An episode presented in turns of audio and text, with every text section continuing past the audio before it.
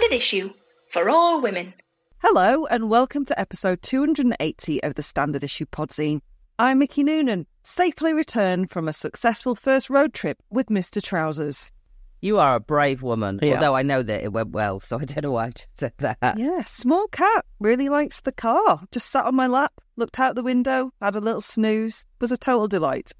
Didn't even put him in a in a basket. Just He started in a basket Yeah. and he wasn't keen on being in the basket, so I thought, well, let's try it and see how it goes. And yeah, he just curled up on my lap. that is so bold. It's bold. But you know, fortune favoured me uh, being bold this time, Jen. okay. Peggy would be under the brake pedal the second I released her. on the journey back, and this is a three and a half, four hour journey. On the journey back, he was a bit like, I'm bored now. But, you know, so was I. So fair enough. That's what I say to Lyra on the train. She's like, "Mummy, I'm bored," and I'm like, "I'm bored too, mate. That's Yeah. life. Get used to it." I'm Hannah Dunleavy, and I'm starting to think that we cause earthquakes. I mean, that feels a little bit narcissistic, if I'm honest. it, it does, but let me let me lay out the evidence, which well you know, Mickey. I went to Turkey earlier this year, week before I left. Earthquake. You had a holiday booked to Morocco, week before you left. What happened? Four days, mate. What happened? Earthquake. I am a week off. No, about 10 days off going to Iceland. What happened? 1,000 earthquakes. I think it's like 1,000 1,500 earthquakes. Yeah, I feel like I can take myself out of the equation. Mine was an anomaly. It's basically proximity to you causes earthquakes. Excuse me, I haven't been abroad since the year of the Lord, like twenty whatever the fuck it was. Like I'm, I'm not taking responsibility for this shit.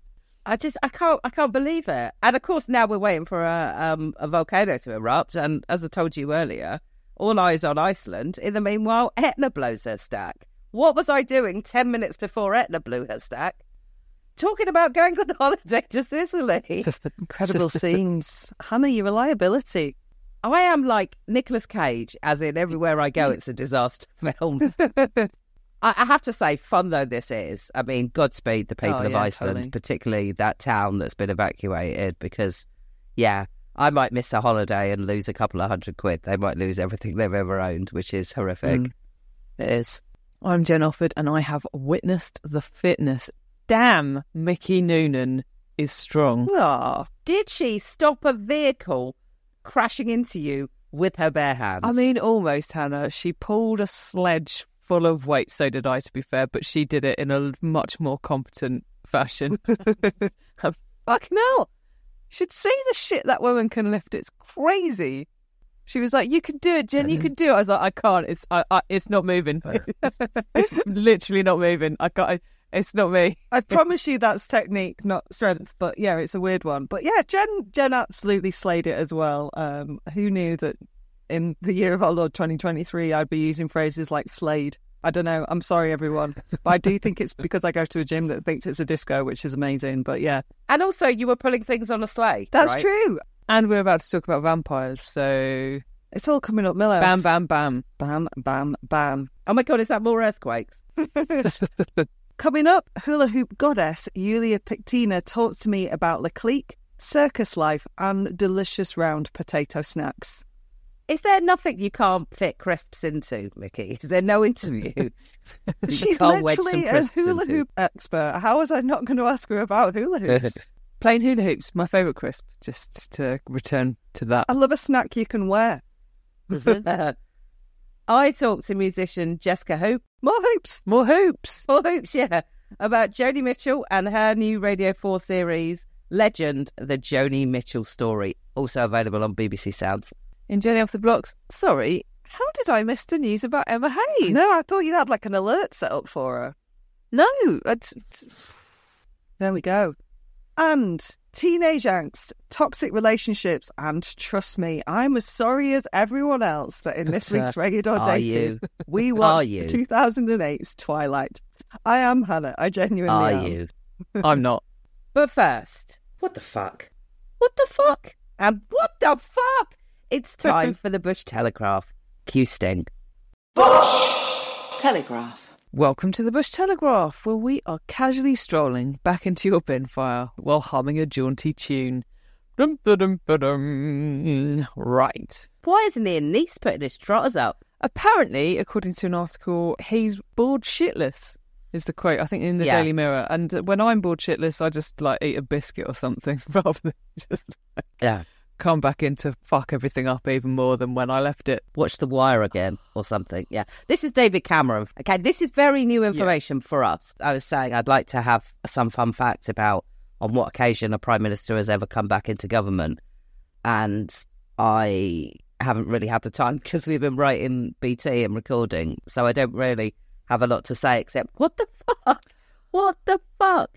I have like almost too much to say, and and at the same time, just want to scream into the abyss. So just what I will say, however, is well, number one, the photo of him that they used on the uh, Conservatives' Twitter was like older than time. They've definitely gone with like his Tinder photo rather than like, a modern representation of David Cameron. But also, I think if you are so lacking in self awareness as to think that you could come back to this shithole that you are, you know, at, at least like a big part of being responsible for, if you think you can do that, you have absolutely no fucking business being in government because you are dangerous, frankly.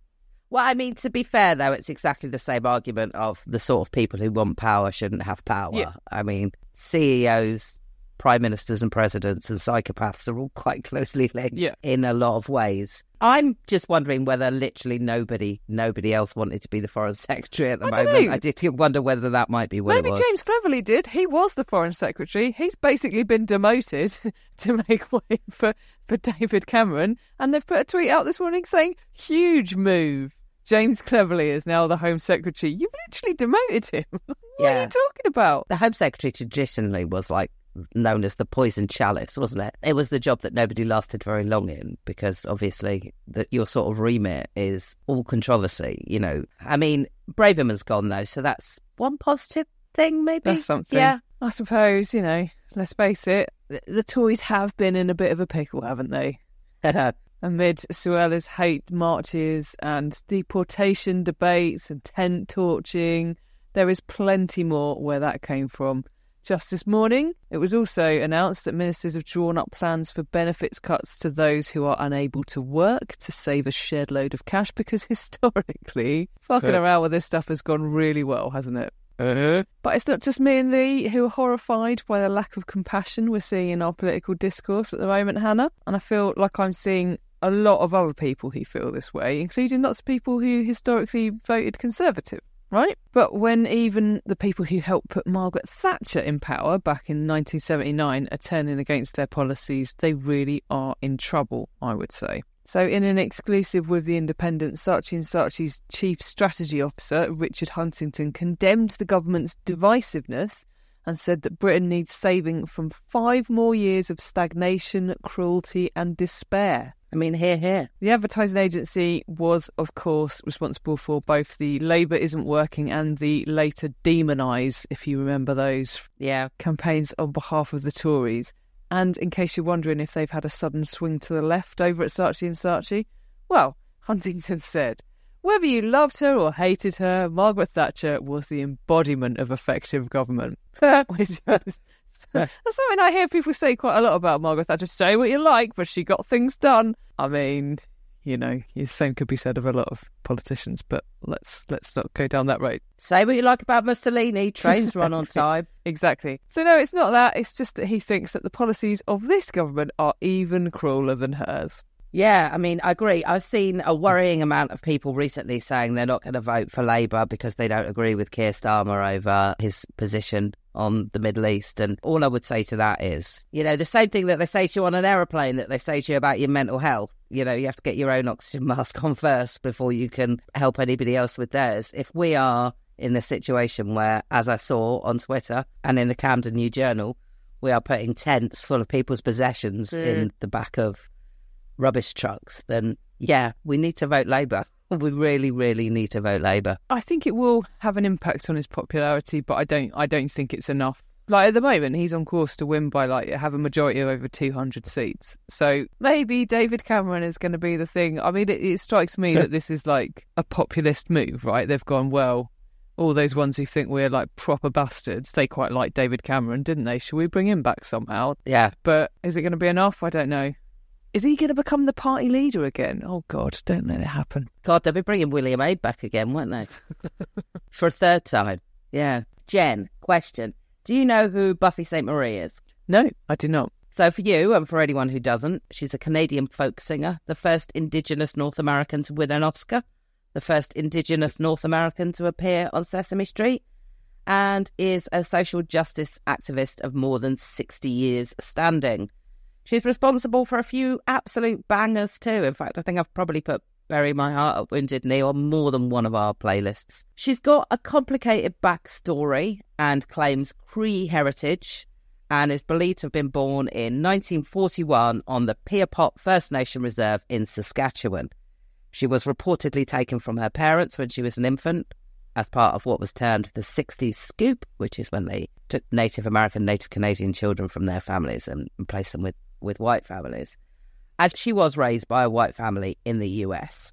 Now, I say believed to be because that was very much the case until the Canadian Broadcasting Corporation's investigative team, the Fifth Estate, published an investigation into the singer's ancestry, alleging her life story is part of a broader narrative, quote, full of inconsistencies and inaccuracies. Hmm. Surprised? Well, maybe not if this is the first time you're hearing of her, but you should be. I- I've been trying to think about what the equivalent of this is. And maybe it's like finding out that Peter Tatchell is really straight, maybe. Or that Andrea Dworkin was really a man, maybe. Because, sure, there has been a lot of race fakers and what have come to be known as pretendians discussed in recent years, including Sacheen Littlefeather. I don't know if you know who she No. is. She's the woman that Marlon Brando sent to. Oh yeah, yeah. Collects his Oscar. Yeah, yeah. Yeah, yeah. Apparently, also potentially not a Native American. But the thing with, with Sainte-Marie is that she has been consistently in the public eye for more than half a century. But CBC News reported it had found a birth certificate indicating she was born to white parents in Massachusetts. Now, this story is way more complicated than I've got time for here. So, as ever, I'd encourage people to read more. But here are the broad strokes. Heidi St. Marie, daughter of Buffy Sainte-Marie's older brother Alan, told the CBC, quote, She's clearly not Indigenous or Native American. She wasn't born in Canada. She was clearly born in the United States. Sainte-Marie herself said, quote, I have always struggled to answer questions about who I am. Through that research, what became clear and what I've always been honest about is that I don't know where I'm from or who my birth parents are, and I will never know. Oh, that sounds like she's it a bit, doesn't it? It does sound slightly fudged, I have to say. She has also been defended by her lawyer and the Piapot First Nation in Saskatchewan, who adopted Sainte-Marie as an adult. In a statement to members of the tribe, and I apologise in advance if I mispronounce these, Deborah, well, that one was quite easy, and Natornis Piapot said that, quote, Buffy is our family. We chose her and she chose us. We claim her as a member of our family, and all of our family members are from the Piapot First Nation. To us, that holds far more weight than any paper documentation or colonial record keeping ever could. Cree author Daryl J. McLeod, however, told the Toronto Star that Sainte-Marie is an honorary member of the Pierpont family, but, quote, she grew up with a white family and white privilege, and added that she should apologise to Indigenous people for her, quote, betrayal. Wow. Yeah. 60 years is a. Uh, yeah, this see, this is what I don't understand because like Cecile Littlefeather, she was really famous for a period, and then every so often she comes up again because there's that famous story about John Wayne being really racist to her. Although it transpires she wasn't the race that she was purporting to be. She hasn't been in the charts and in the news for 60 years, like Buffy Sainte-Marie has been. I went to see Craig Campbell once, the comedian, and he sung in, the middle of his show bury my heart at wounded knee and people knew what it was that's how integral like she is to to canada as like an icon this is it is a mad story but you know identity is complicated so i wouldn't like Isn't to it? come to a firm conclusion and let's just leave it at that so jen allow me to take you to a magical world of good news Yes, please. You and anyone else who saw the news at the weekend and thought, I wish all we had on our streets was a lion. a social attitude survey paints a way more positive picture than the media, social media, or actual events seem to suggest. The European Social Survey has taken place every two years since 2001 and includes face to face interviews with some 1,150 people. And its latest poll suggests that views on immigration have actually become more favourable since Brexit. Maybe because no one can get a plumber. I don't know. for the first time, almost 60% thought immigration was very positive for the UK economy, and 56% thought it made the country a better place to live.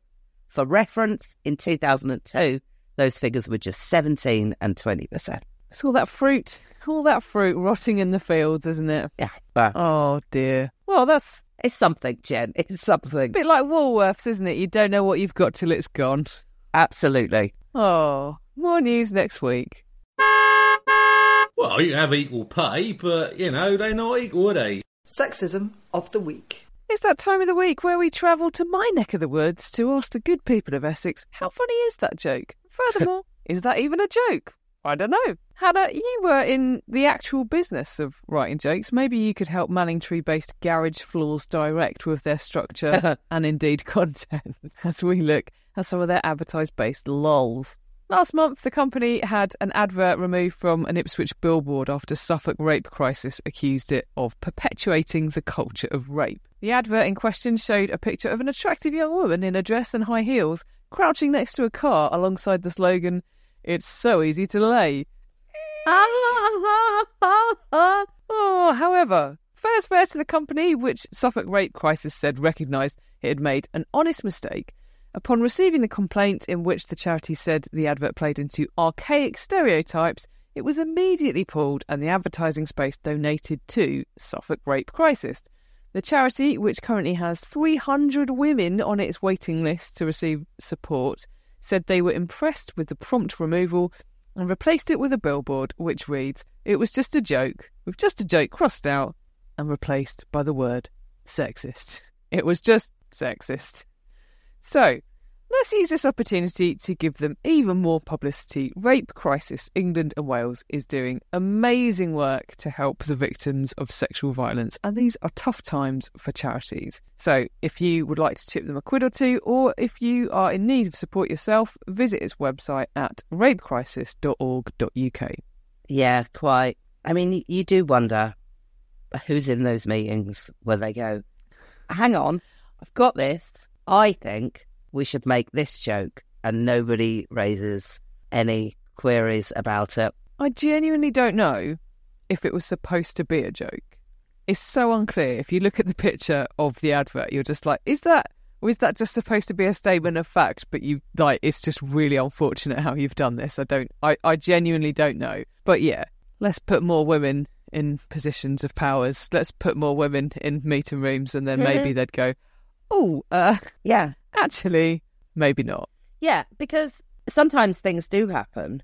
I mean, and I'll give you an example of this. When I was working at a local newspaper, we had a story about an an old lady. This this couple had phoned up to say that that the, their mum had been released from hospital at six a.m. in the morning, and she hadn't got anywhere to go, and she hadn't got a way of ringing them, and you know, she just basically they turned up to visit her in hospital, and the hospital said we've released her, and they were like, well, where the fuck is she? And she just wandered down to reception, sort of the entrance area, and was just sitting on a hard chair in the cold where she'd been sitting for like five hours. And the hospital hadn't rung them to come and collect her, or, or they hadn't helped her get in touch. They just told her to get out of the bed and leave. And this family were rightly horrified. And I had about a minute to write a headline on this story before it went to press.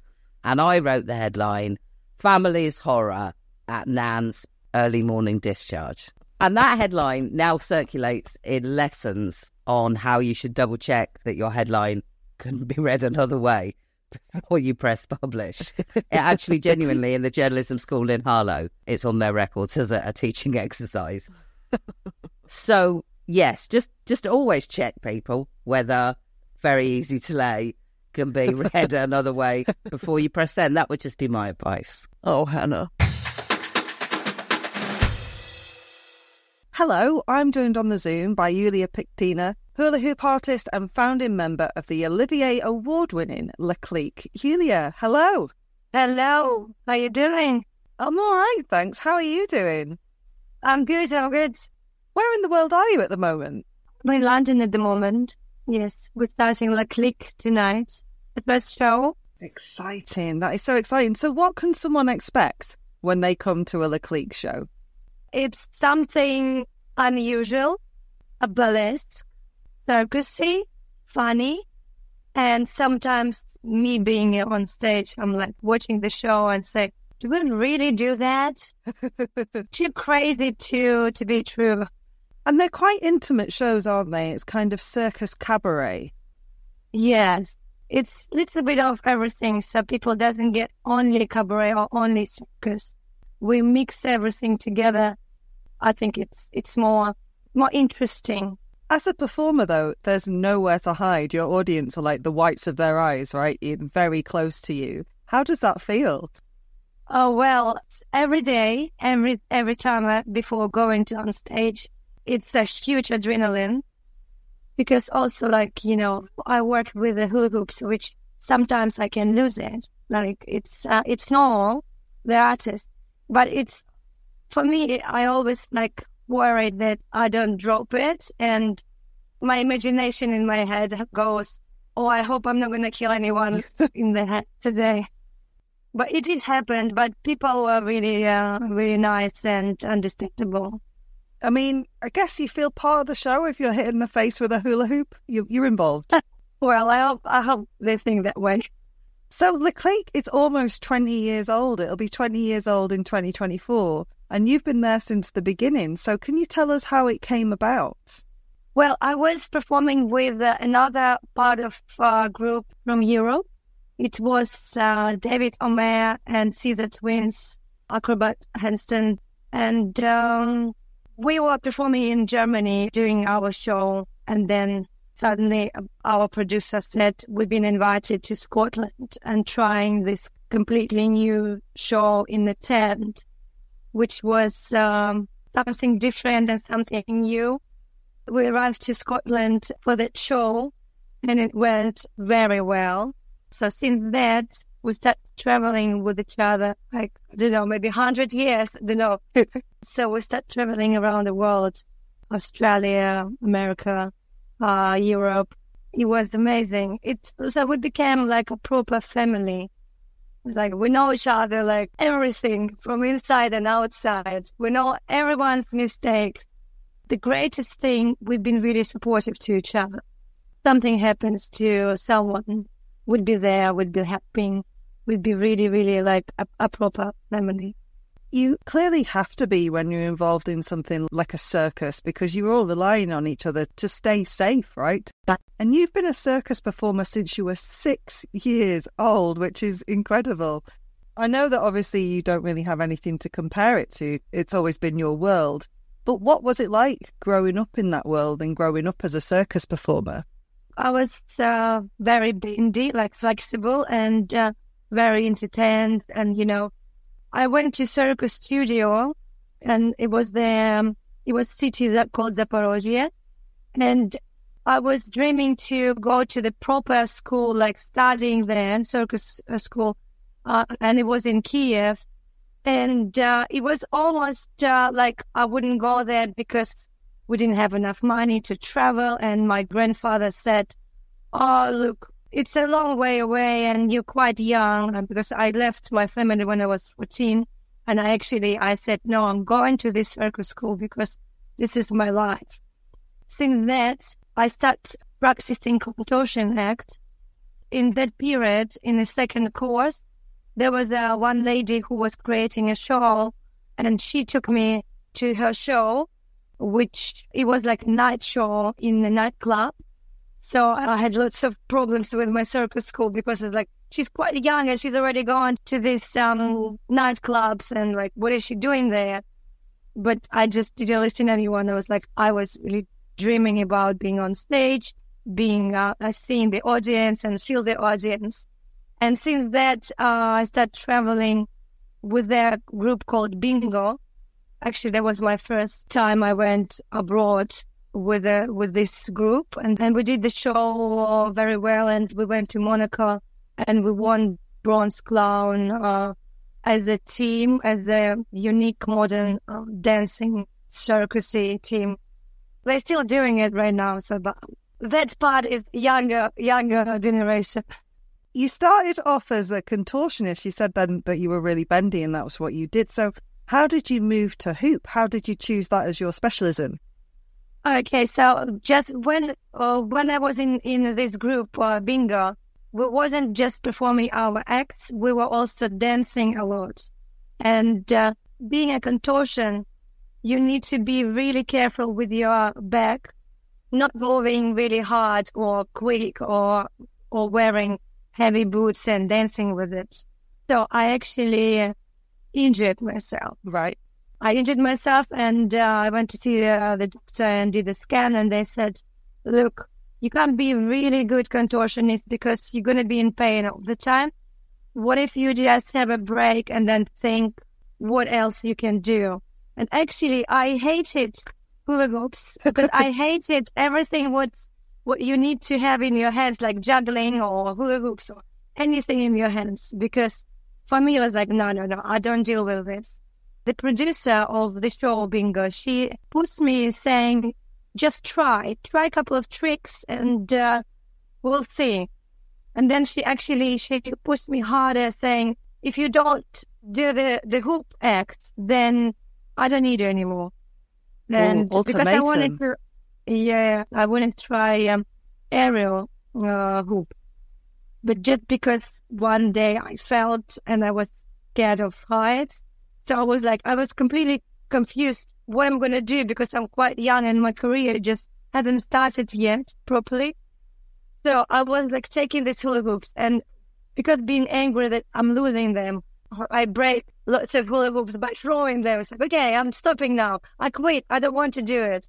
And then finally, I, I just kept doing it afterwards. And then actually, I'm um, thank God or thank that, that producer whoever that uh, actually pushed me to continue because the hula hoops are amazing. And as I know how to move them, people are very pleased to see it.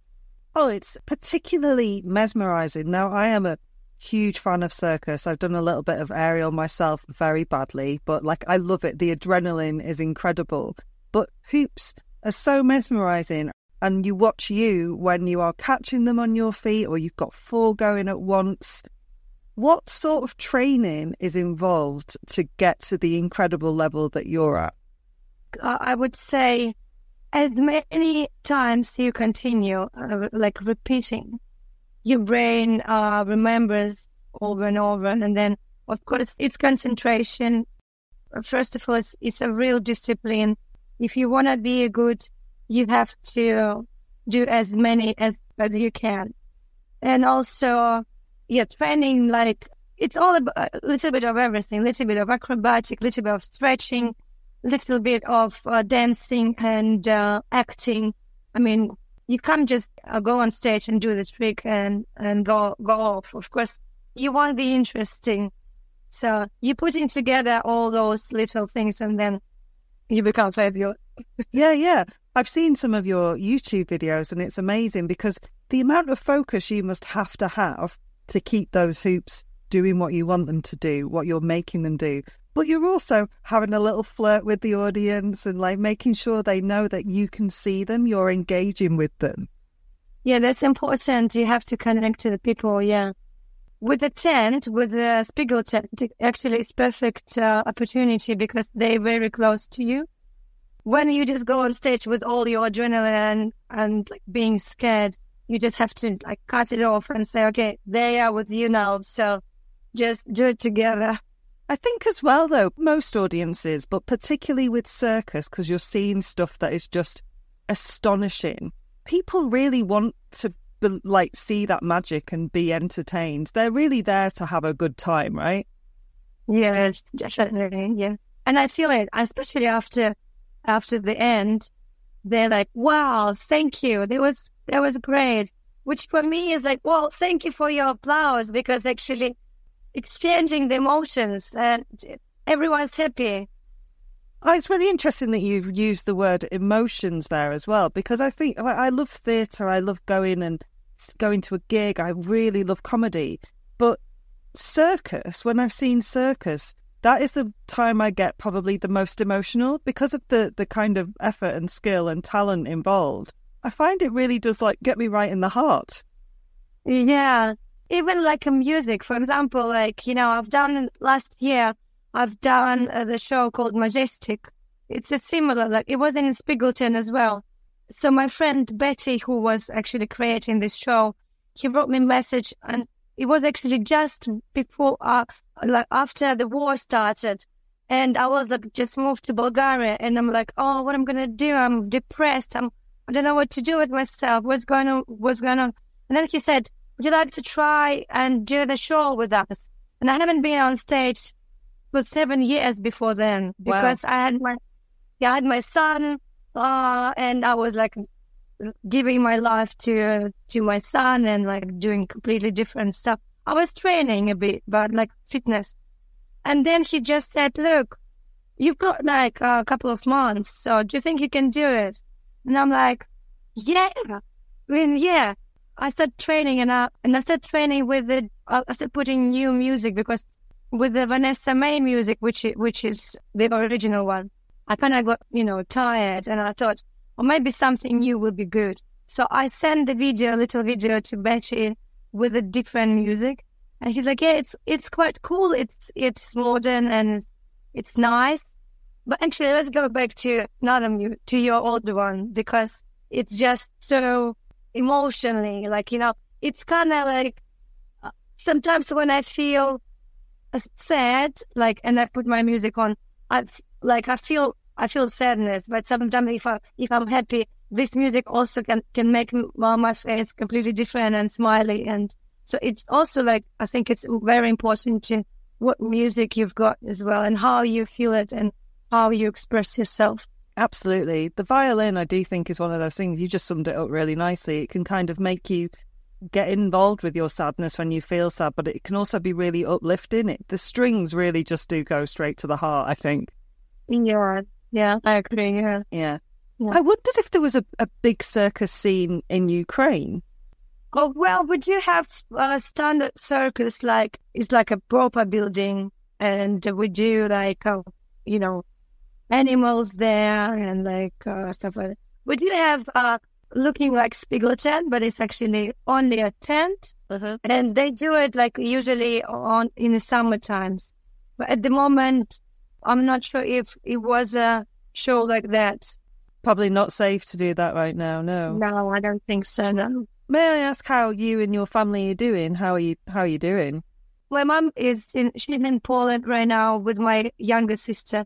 Uh, my my brother he just had a third child. He's in Kiev, and then my grandmother is in Zaporozhye, and my aunties, my auntie and my uncle, uh, my cousins, then they're in Ukraine. So I just been there like uh, two weeks ago because I asked my nanny to come to Bulgaria to look after my son because he just uh, he started school and uh, I had to pick her up and bring her to Bulgaria. And the vibration in Ukraine, people already don't hear their sirens anymore. They live their own life. There is like normal life going on, but people just more sad and tired and perhaps aggressive, I would say. Angry? Because- Yeah, fair enough. Yes. Yeah. My stepdad, God bless him, he drove or was part of a convoy that drove a lot of aid into Ukraine.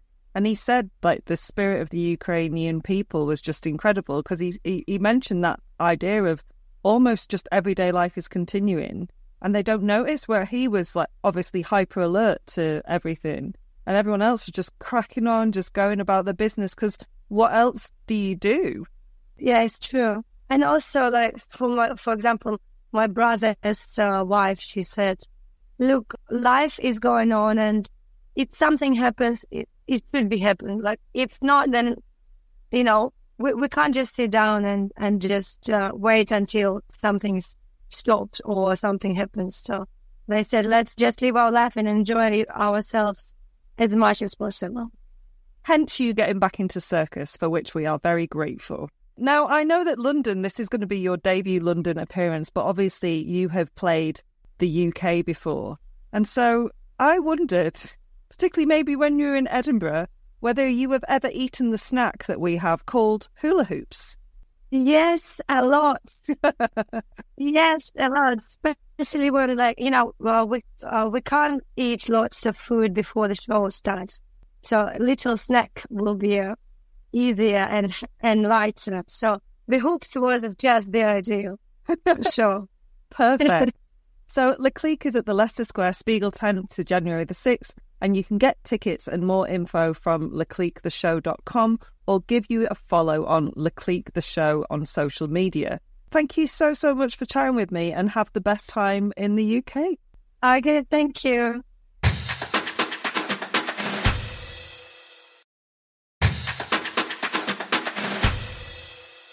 Hi, Hannah here. I am joined by Jesca Hoop, musician and presenter of a new six part Radio 4 series, Legend, the Joni Mitchell story, which starts on November the 2nd. It's part of a package of radio shows celebrating the 80th birthday of Joni Mitchell that also includes Joni Mitchell verbatim. And of course, if you're listening to this interview after the air date, you can hear it all as ever on BBC Sounds. Jesca, thank you so much for joining me. Thank you for having us. Tell me about the first time you encountered Joni Mitchell and what it is about her music that's that first spoke to you. Well, my father was a, a folk musician himself. He had a, a record collection that had folk music dating quite a ways back. And so I grew up on his song selection. At some point, I came across a CD. It was Ladies of the Canyon in in his collection, and it um, stood out because of the the kind of writing that it was from the from the time that it was created. It um, I, and I, I I didn't know this back then, but from the time that those songs were created, it was absolutely unique in in nature. Um, the kind of songwriting that she was producing at that time, uh, for the time, was turning the tide of songwriting. But what I was responding to was the feeling of what she was doing. She has very flowering or flourishing melodies that are coupled with imagery that is just incredibly friendly. Like to sing along with a Joni Mitchell song is is like well to be completely engaged with a piece of music. And I, I think that's the first time I'd heard a songwriter herself herself and Paul Simon, who comes later, engage me in music in that way. And I got to know all of her songs in the same way that I got to know Paul's in a absolute like memory kind of Mm. embedding her music into my into my psyche into my emotional body and that's something that is a skill that she has that i don't necessarily understand so it was in his record collection. But that wasn't where it came to fruition for me in terms of my own relationship with her over the years. It was stumbling across song to a seagull which i thought was down the line in her discography because she sounds so fully she sounds very mature Mm. and and deep. Whereas ladies of the canyon she's singing up in a higher register much of the time. She sounds more fluty and and and feminine. And the darker tones of song for a seagull to me i thought they were later but i learned that this was her first effort song to a seagull. So it was finding her on vinyl in the redwoods in California in a setting that brought those songs like really into from the world that she presented them into the you know bringing her world into mine in this particular very romantic setting Now, having listened to the first episode of your series and to the Joni Mitchell verbatim show, what was immediately striking to me about Joni Mitchell is that her story is the story of women of my mother's generation. You know, so many women I know have stories that are reflected in her story a childhood polio, unplanned pregnancy, the struggle to leave a bad marriage. I wrote in my notes that, that she was an every woman, and then I realised that every woman is actually a way darker expression than every man. But then maybe that's a conversation for a different day. But I wonder how you see her. Do you see her as ordinary, or do you see her as extraordinary, or is she both? Oh, absolutely extraordinary. Because the trouble that comes along with every woman is that you can be capsized by the circumstance. Your own will is trumped by the circumstance. And she, from what we learn about her, comes across as someone who took charge, who dealt with the, the very difficult circumstances of the nature of the time, of the disease that she injured, and worked her way out of it into claiming a path that is remarkable. She actually says polio, quote, did her a solid. So how Yeah, she it's like describe that? Putting being put through the tumbler. Again, quite clear on being pregnant, uh, an unmarried pregnant woman at that time. She described herself as a fallen woman in the dark ages, which is heartbreaking.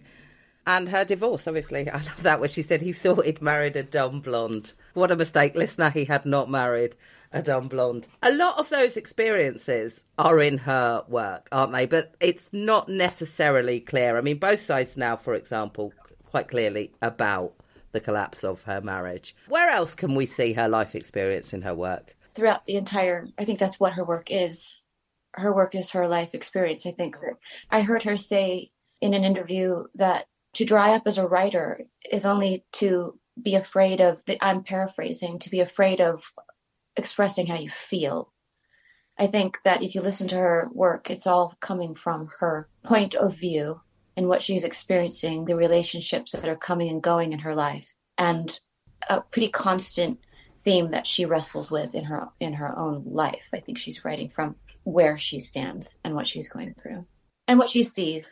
She approached her work in, in a, a very singular fashion. Again, uh, there's a lovely quote from In Verbatim that she talks about not having a producer.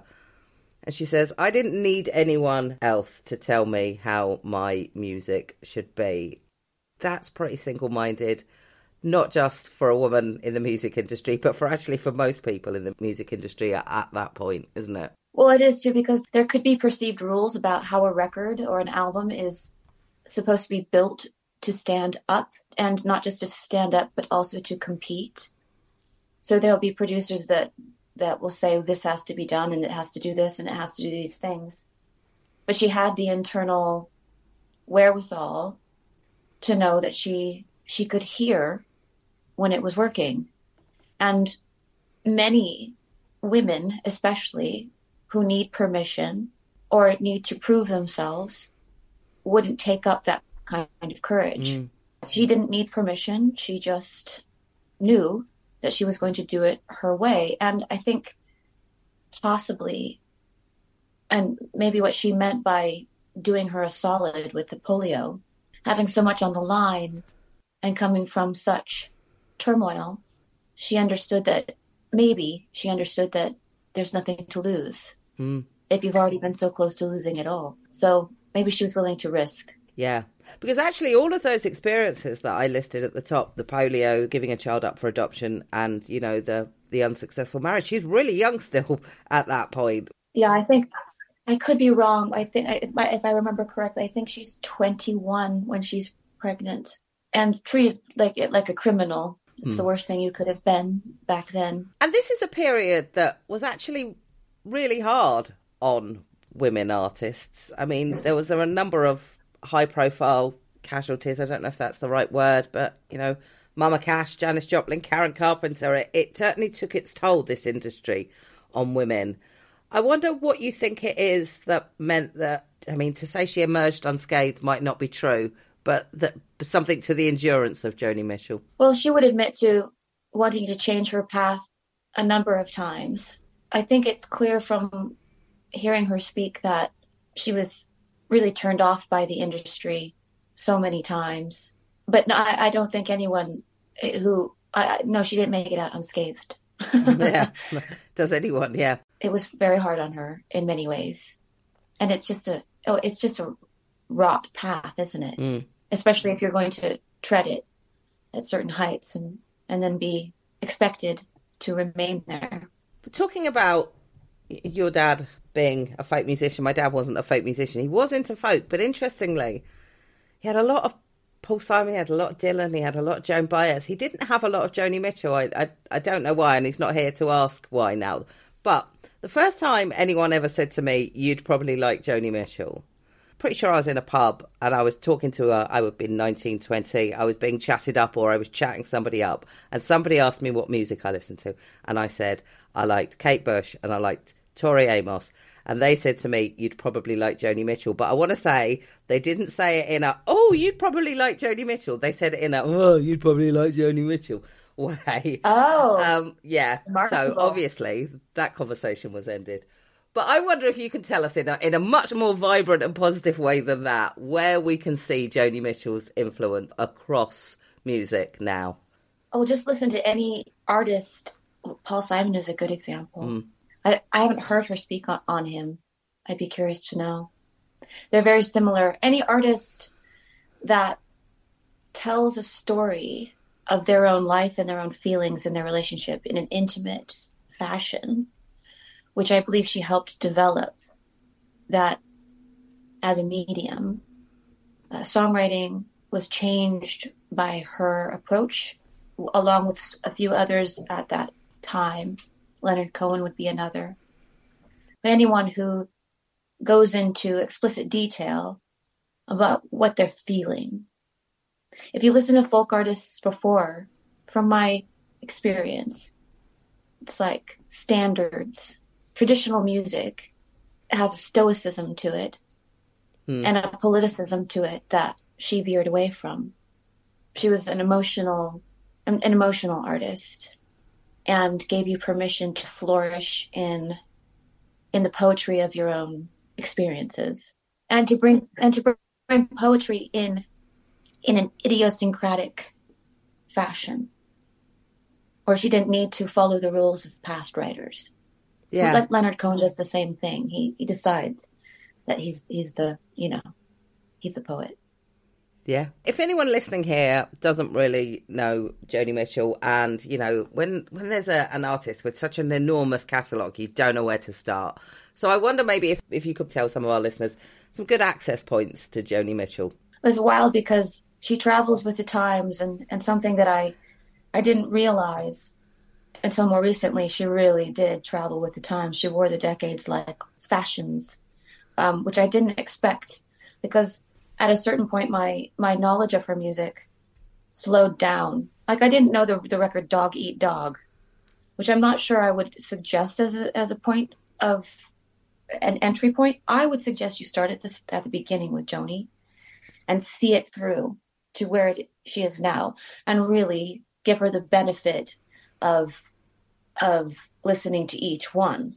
First of all, she made a record every single year That's for incredible. her first like seven years, uh, on top of all of the things she was doing to support those albums, Mm.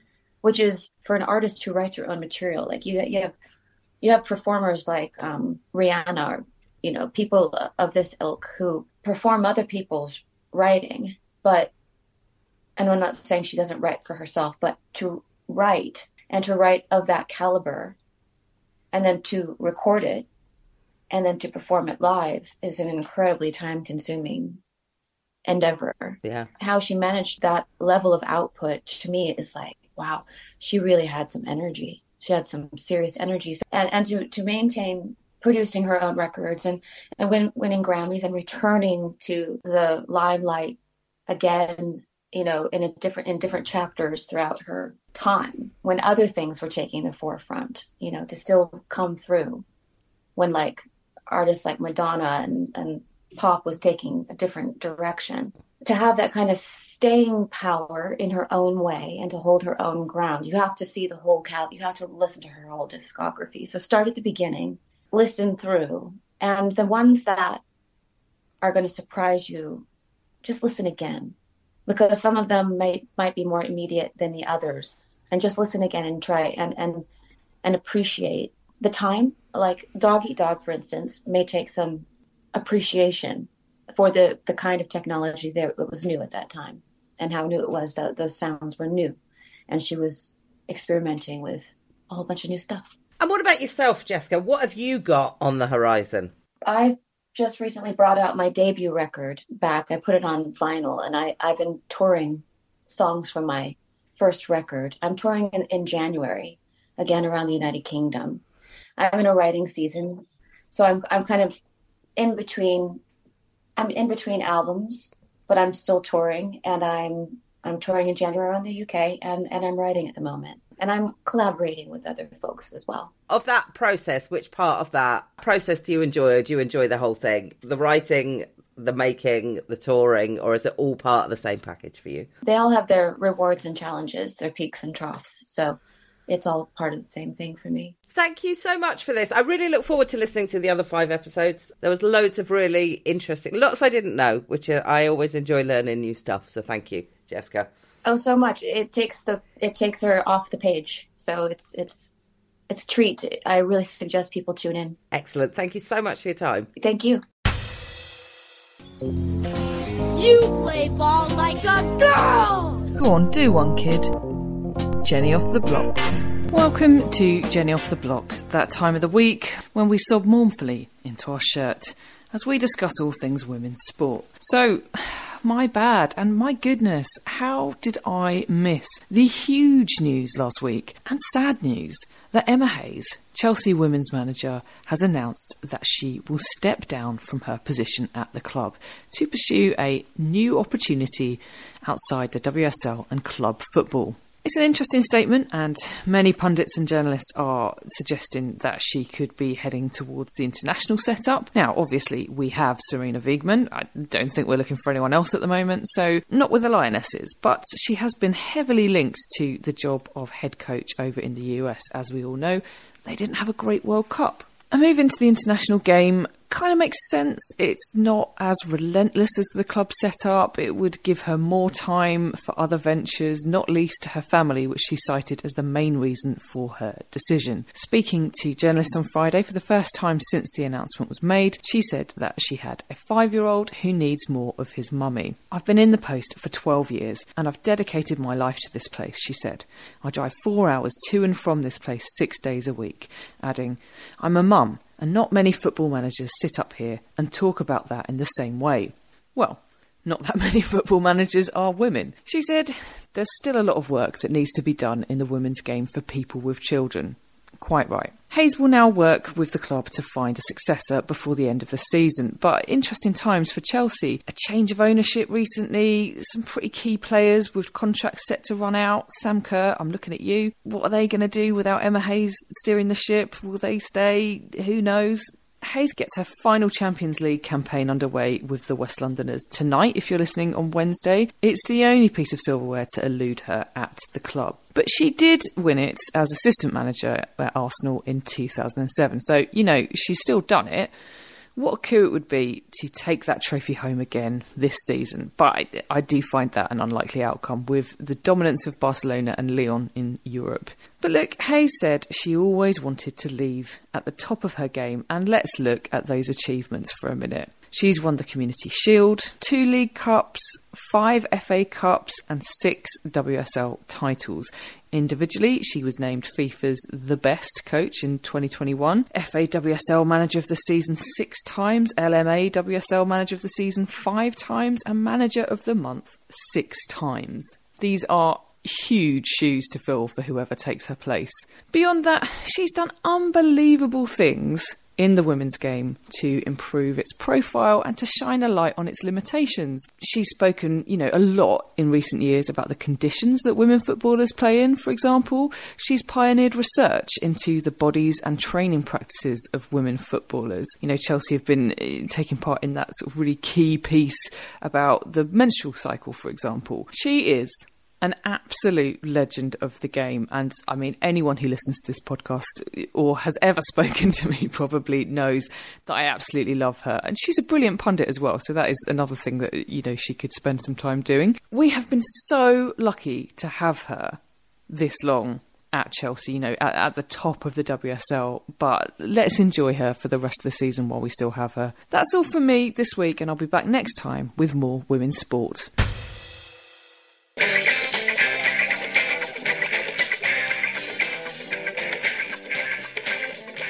Welcome to Rated or Dated. Mickey, what film are we apologising for this week? this week we watched 2008's I Am Vampire, Hear Me Twinkle. Sorry, I mean Twilight. It's called Twilight. Oh. Chapter one of one of the most successful movie series of all time, charting the romance of a lifetime, seemingly expressed entirely in stares. And There's a- Gurns. Stares and gurns. Now, there's a reason this romantic fantasy goes heavy on the brooding and ah ah ah on the sex, and that's because it's adapted from Stephenie Meyer's 2005 novel of the same name. And Meyers, a practicing Mormon, draws the line at premarital sex for her characters. Boo! So, for all its panting, lip biting, and chick bones you could slice cheesecake with, Twilight is all about abstinence. And it works. I am definitely going to abstain from watching any more Twilight movies. now, possibly the most terrifying aspect of this film about vampires is that it is led by women.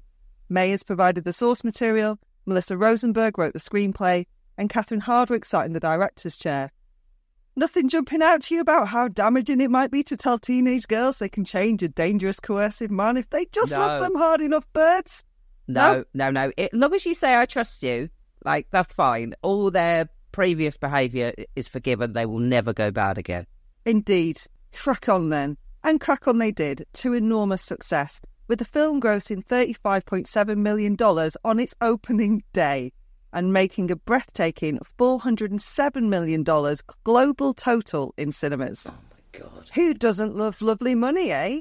But filmmakers also want acclaim, and, and yeah, Twilight didn't score quite so highly on that front, with the consensus being the story had lost much of its bite in the transition to the big screen. That's not true. I've read the book and it's not true. We're going to get back to why you've done so much, so much research then. It led to Yeah. a not so fresh 49% rating from critics on Rotten Tomatoes. That said, it has a fairly decent 72% audience rating, received a few award nods, and thrust its love struck duo, Kristen Stewart as Bella and Robert Pattinson as Edward, into superstar status. Like, I know the answer to this, but for the listeners, have either of you seen it before? No. This is the second time I've watched it in the last six months. Although I will say I watched it the last time I watched it was with Vera, my uh, my best friend, who decided that having never watched any of them before, she was going to use her maternity leave to embark on the Twilight Saga, and I was like, I'm here for it. Let me be your guide. I will help you. Yeah, I've read the books. I've watched all of the films. Jen, are you able to explain why it's called Twilight then? No, no idea. Given that most of it takes place in the data home. No, is it because they are under a lot of cloud cover, so it feels like Twilight? I don't know. I don't. It's never explained. I don't think. It wasn't going to be called Twilight when Stephenie Meyers wrote the book. It was going to be called something else equally. bleh. Uh, but the the publishers wanted us to change it, so that's why it's called Twilight. Okay, well that makes sense. Uh, hang on, I have another question. Sorry, Mickey, I'm interrupting you. This is in some way linked to Fifty Shades, Shades of of Grey. Grey, is isn't it? Fan Which- fiction of this. right. It was that way around. Yeah. Okay. Yeah. and when got and when you when you read Fifty Shades of Grey, and I have read them all as well.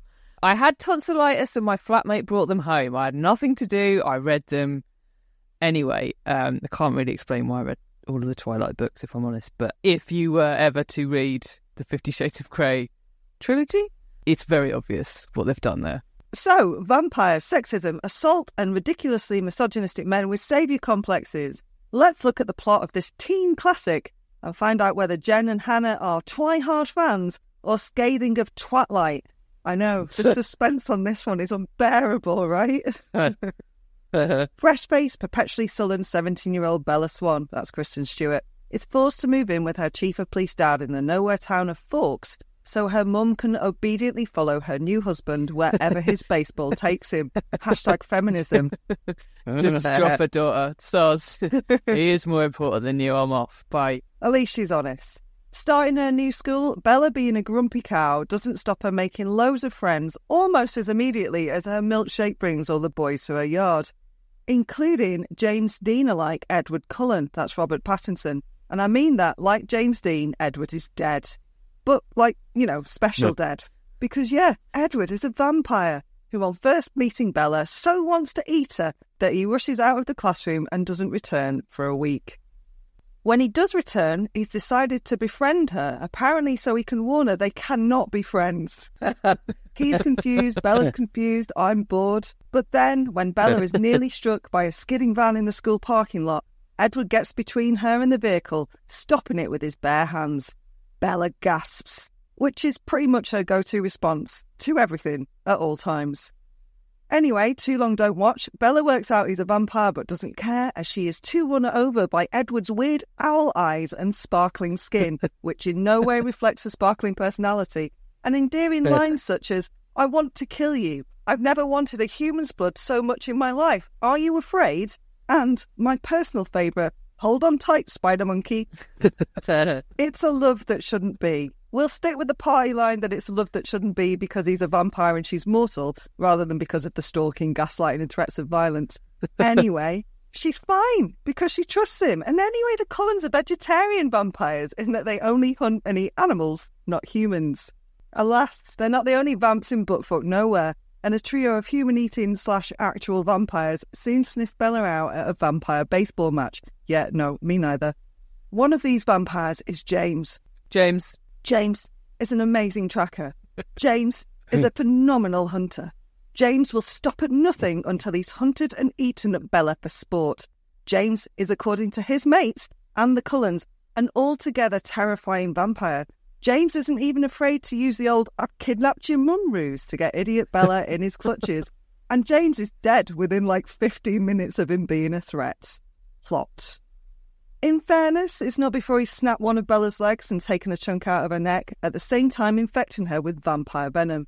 Apparently, only Edward can save her by sucking it out. Whoa there, Nelly. But not going too far. Naughty, naughty. Even though he says it's too hard. Bad boy, Edward, down. Before finally managing to tuck his cock back in his. Sorry, I mean, not deflower, his girlfriend. She lives. Her virginity lives. Their love lives meaning there are five more of these insufferable fuckers available to watch. If, yeah, no, I've, I've got I nothing. think there's four more. Oh, four more. There are four I more of these I think there insufferable are four. fuckers. I I think am still were- horrified. I was so distraught. I forgot how to count. Anything more than no more is unacceptable. So I've got written down. Hannah, are you intrigued to see what happens next? Do you want me to tell you? No, No, because I no, because couldn't give a honestly, it's it's it is it's interesting in itself. It's not though. nothing, absolutely nothing happens. She has a baby that tries to kill her. Renesmee, you read the books and you watch the films, if if indeed that is what you do, and I, and I did, and nothing happens. You read them being like, okay, like blah blah blah, blah. and in each book, basically, the end there's like an end of level baddie, and then like the end of you, they get to the end of level baddie, and it's kind of left a bit like, ooh, ooh, might that be a thing in the next book? Like we'll see if that's a thing in the next book, and then you get to the last book, and they all get together for this massive big fight that they're supposed to have, like that, that it's been brewing for for four books because they turned the series like they turned the last book into two films because they were like, money, why not? Mm-hmm. And they get there for this fight, and then they go, oh, I suppose we could have a fight and kill each other, or like we could all just go home. Should we go home? And they all go home. That's it. That's the end. Sorry, spoiler alert. There are some like fucking amazing CGI wolves along the way. That's the only thing I would say for it. I'd say thanks for saving us the time of doing it ourselves, but Hannah and I had clearly no intention of ever taking that time to find out for ourselves. I don't know. I don't know. No. You- New Moon might come up again, guys. I'm, I'm just just throwing it out there. I can't yeah, be held well, I'm going to be responsible. off sick. That's all I can say. I'm going to call in sick that week. This was one of the worst films I've ever seen in my life. I have to say, uh, and and not even good enough in it was funny, or Oh, I, I enjoyed it funny. being terrible. I just thought it was absolutely appalling. The acting is shit. The dialogue is shit. The plot is shit. The sexual chemistry is shit. The direction is shit. The soundtrack is shit. The message is shit. The message is really shit. The vampire law is shit. In what meaningful way are these people actually vampires? They don't kill anyone. They go out in the daylight. They don't have rules about not killing any other vampires. They're not vampires. They do have rules about not killing vampires, and in New Moon, you'll find out all about them. Well, that's a newly introduced thing because in this plot you could just kill a vampire and it's no, fine. there are consequences. Let me tell you, there are consequences. It is suggested there are consequences because Carlisle stops Edward from doing it and lets some of the vampires rip James's head off instead, and then dance Right. in the flames of his death like some weird campfire Kumbaya. But they're outside in the daylight discussing this, right? They do say that there is a particularly dense cloud cover in Forks, Washington, which is why they are able to exist there. It did make me laugh as well, though, because Robert Pattinson is clearly a, a naturally florid human. so they're like, he's, he's, if blush keeps peeping through his very, very pale makeup, and as someone who blushes very, very easily, I did feel for him in that way. A couple of years ago, while we're on him, I um, well, it's probably about whenever this came out, that period. 2008. We've got some friends in America, and me and my my mum and my dad went to stay with them, and and they've got teenage daughters, and my parents were sleeping in the bedroom of a teenage daughter that was literally covered in posters of. Robert Pattinson, who I actually think makes me feel a bit queasy in this. Uh, the idea that he's a heartthrob is is insane, but he clearly was. And uh, my dad actually asked to swap bedrooms with me because he said, "I just I can't wake up every day and that guy just be looking down. I'm finding it I'm finding it horrific." He's like, "I I I'm weirded out by him just staring down at me with just the same pose in all of the pictures." I think that's just his pose, isn't it? Uh, he plays Batman now, doesn't he? He's Batman. He does. Yeah, The Batman. It's not bad as the Batman. Okay, here's a fun one. Stephenie Meyers has said Bella is, and I shit you not, a feminist icon. Oh my god. she is a shit Jill Garvey. I kept thinking about that. Like her setup is very similar to Jill Garvey, as in she lives on her own with her dad, who's a police officer, and she's been abandoned by her mother, essentially. But whereas Jill Garvey is just full of, from the leftovers for anyone who doesn't know, who is just full of life and wisdom and is funny and all of that stuff. Bella is just, just the dullest heroine I think I've ever seen in anything. So no, if that's feminism, that that she is basically a blank face and a blank slate waiting to have a personality grafted onto her, then I yeah, I disagree. Can I say why I think they why I think people some people would argue not me I hasten to add can I say why I think some people argue that she is a feminist icon I mean, I could tell you why Meyers has said that, uh, but you, you go Okay. first.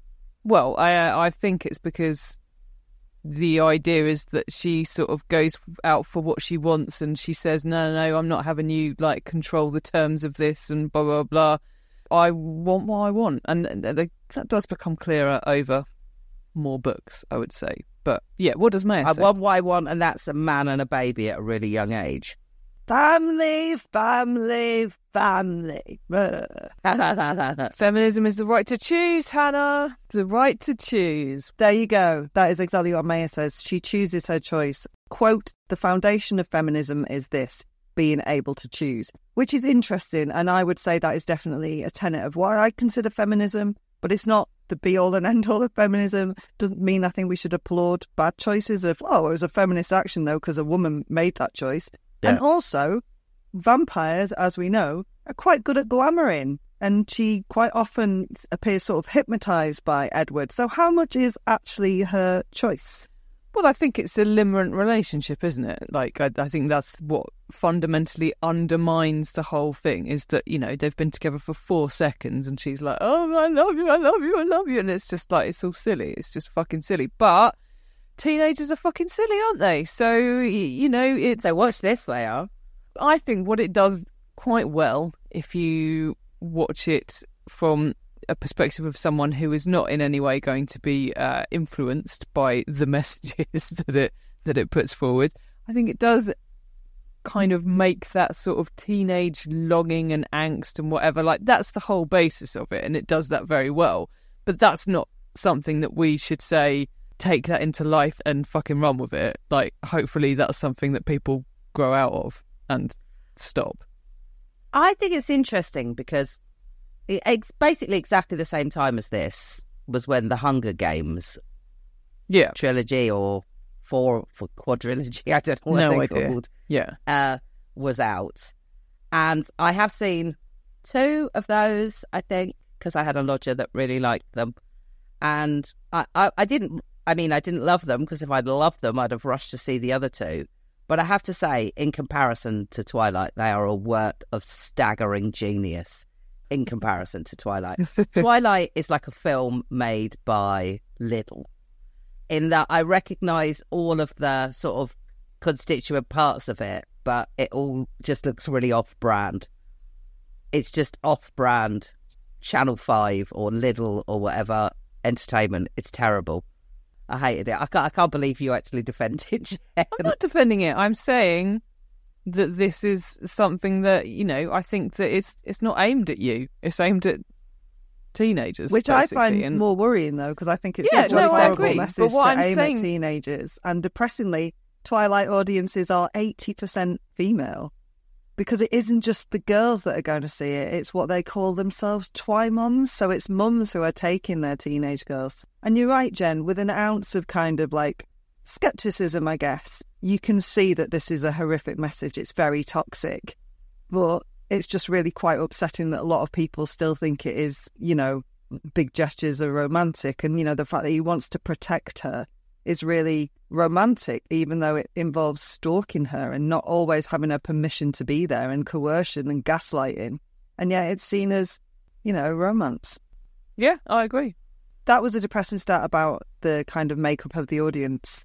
Another little bit of depressing news for you. There is a TV series in the pipeline. Jenny, you going to watch it? No, I think I am too old now. But uh, I think I was probably a bit old when this came out. But yeah, no, I definitely think I'm too old now.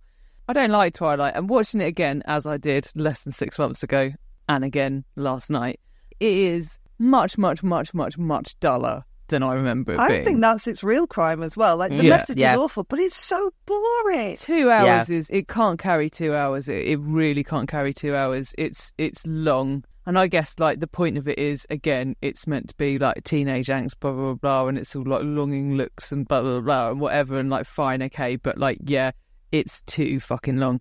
Mostly, I find it like funny. Most of it, like the bit where he's running around in the fucking mountains, being like, "As if you could be stronger than me, as if you could be faster than me." It just makes me laugh. It's silly. I agree, it's silly. It is. uh, I didn't. Yeah, I I didn't laugh. agree. I was just so bored didn't make by me it. laugh. I felt, I felt quite angry at it, and I, even to the point where I felt very angry at Thom Yorke for allowing a Radiohead song to be used at the end of it. I was like, what? Yes. Yeah, I did try really hard to think of any positive thing to say about this because I don't like being entirely 100% negative. And the only positive thing I can say about this is that Anna Kendrick is good in it. Hmm. The rest of is. it She is good. She's just good at it.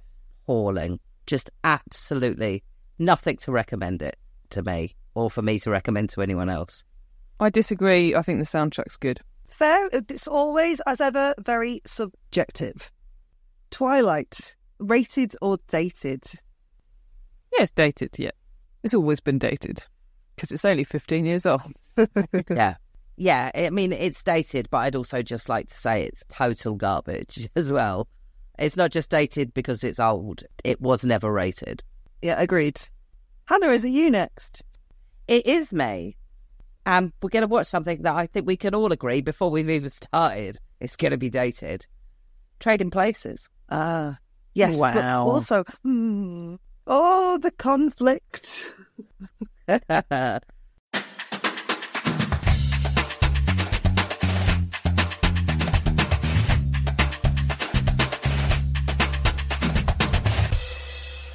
Standard issue for all women.